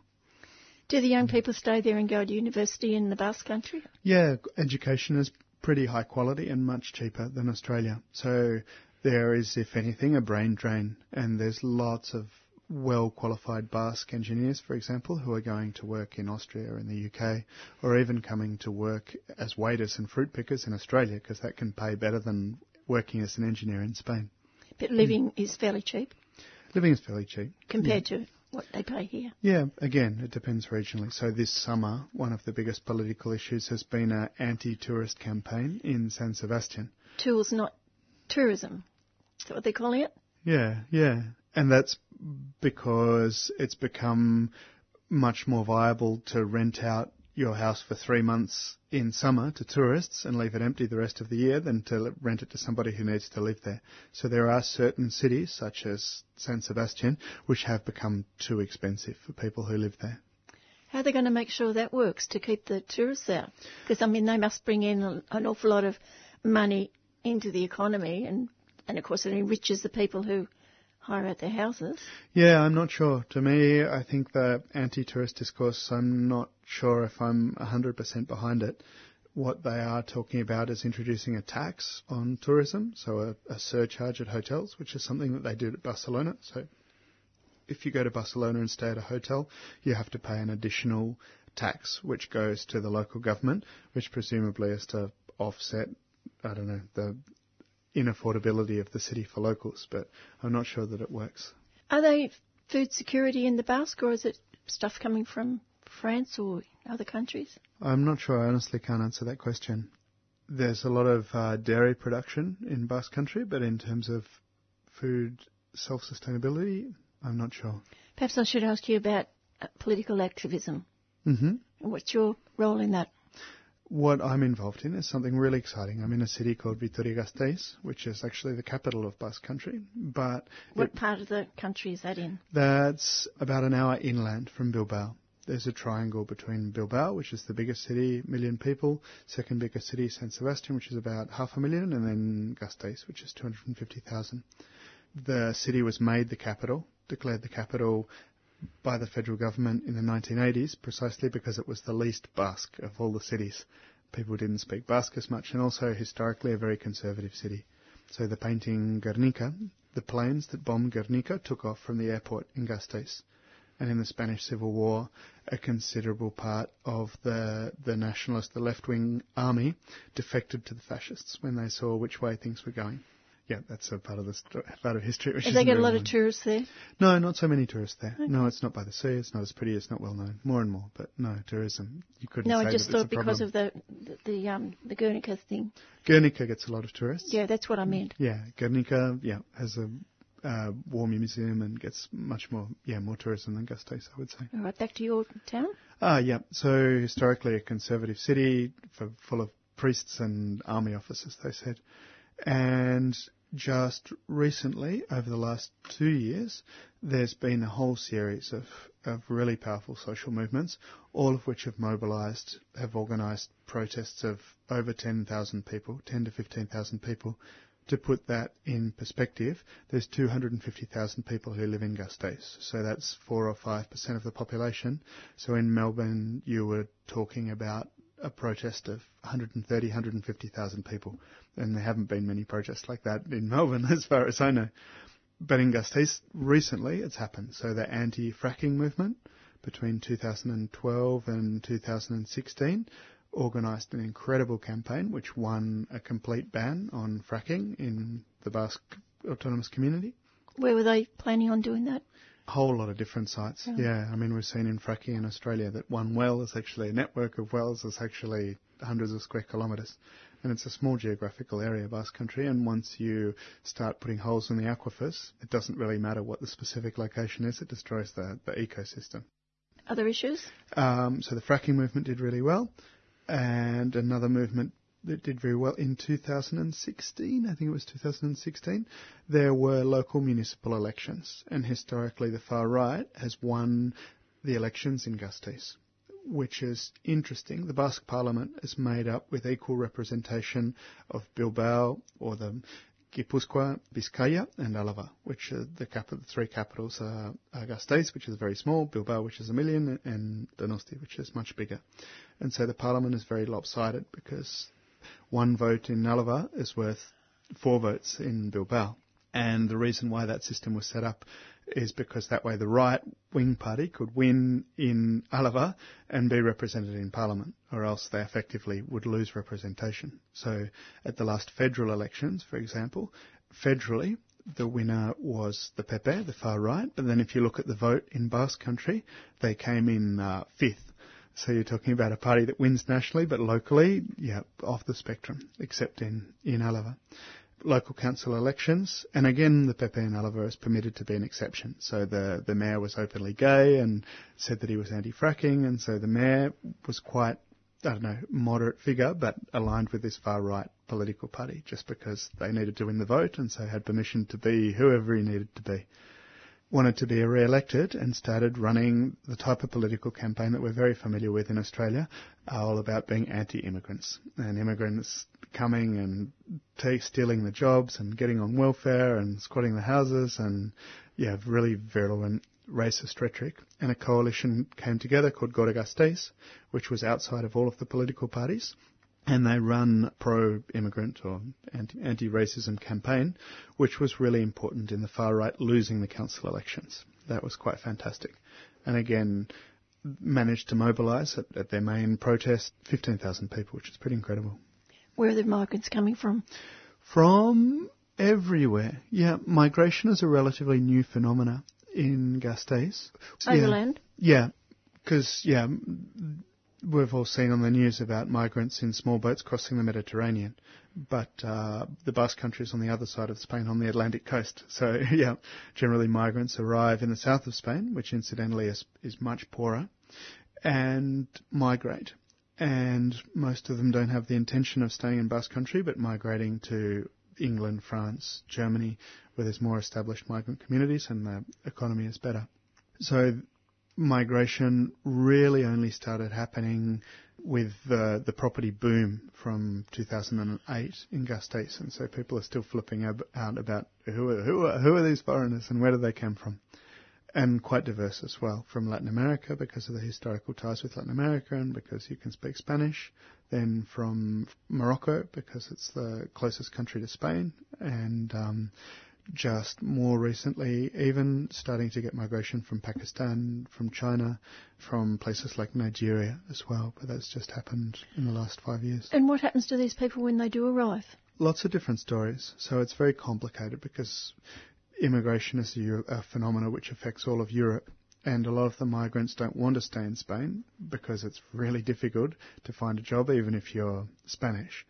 And so for the most part, the Spanish government is happy just with putting pressure on people so that they, they move on. In Basque Country, it's a bit different because there is economic assistance available to migrants, which is a, a political football that people Where does the money with. come for that?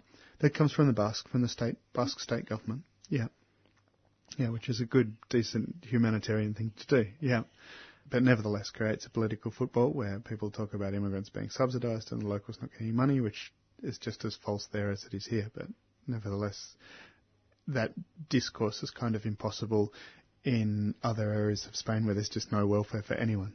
So what you're saying is in, in other parts of Spain people are forcibly removed? No, people aren't forcibly removed. It's just that you They can't life so find difficult. a job. Yeah, it's just really hard. And also because there's l- to a much lesser in France and in Germany, for example, there's very well established migrant communities with their own networks. That doesn't exist in Spain to nearly the same extent. So it's just much more difficult to find somebody who'll take you in, who'll look after you, who'll rent you an apartment. There's lots of that type of of racism. A friend working for SEA, which is an agency of the United Nations, looked for housing for people who asked for and received uh, refugee status, because you get lots of people migrating for all sorts of reasons, but a very small number of these people ask for political asylum. And an even smaller number of these people who ask for political asylum are recognised as refugees by the Spanish government. And those people receive, I think, directly from the United Nations, language lessons, income support, and my friend's job was to ring and find houses for these people to rent. And even though they had a guaranteed income, people wouldn't rent their houses because they were immigrants. Yeah, definitely a racist. Portions of the bus, bus society are very racist. Are there organised groups to support refugees like we do have here in Australia? Yeah, definitely. And also you have the infrastructure of the Basque Nationalist Left, which has had a legal political party since 2011, which has a long history of working in solidarity with, with Palestine, with Latin America, and is now working to support immigrants as well. Not unproblematically, but it's quite far to the left of the Greens, for example. You talked about the Mondrian cooperative. Mhm. What about cooperatives at the grassroots level? Yeah, yeah, there's definitely lots of them. There's cooperative bars. The radio station Hala Bedi, which is kind of like 3CR, supports itself with cooperatively run bar. And the profits of the bar go to support the radio station, which is fantastic. But yeah, there's dozens. There's cooperative supermarkets selling local organic produce. Housing? Housing's very interesting. What there is at the moment also in Gasteiz is an entire squatted suburb called Errekaleor, which was a workers' suburb built to house about 1,200 migrant workers, migrant workers being migrant from other parts of Spain to work in Michelin and Mercedes, built in the 1950s. When the property boom happened, the council decided that it wanted to forcibly expel all of the people from this suburb to build high-rise apartments. They got as far as expelling everybody. There was a lot of resistance to the expulsion as well because this was built as a dormitory suburb without any services. The community itself built um, churches, built a gym, built a library and a school. Yeah, built and paid for by the community itself. So a lot of resistance to the eviction. After five or six years, they managed to get everybody out, to force everybody out, and then the property bubble burst. And so the council owned um, 700 apartments with no plan for them whatsoever. And over the last four years, those have been squatted. And the squatters autonomously has started offering a housing service to all sorts of people, including migrants, including people who are being evicted from their own homes because they can't pay the mortgage, including victims of domestic violence. And so the left is kind of running an autonomous housing service, which is ambiguous, complicated, but a really beautiful thing. The council's response is to declare that it will evict people and demolish the houses to build something, to build a road that goes nowhere. It's one of the proposals that they have. And the campaign to support the squatters is actually incredible. That was just two months ago. Another protest of maybe 12,000 people.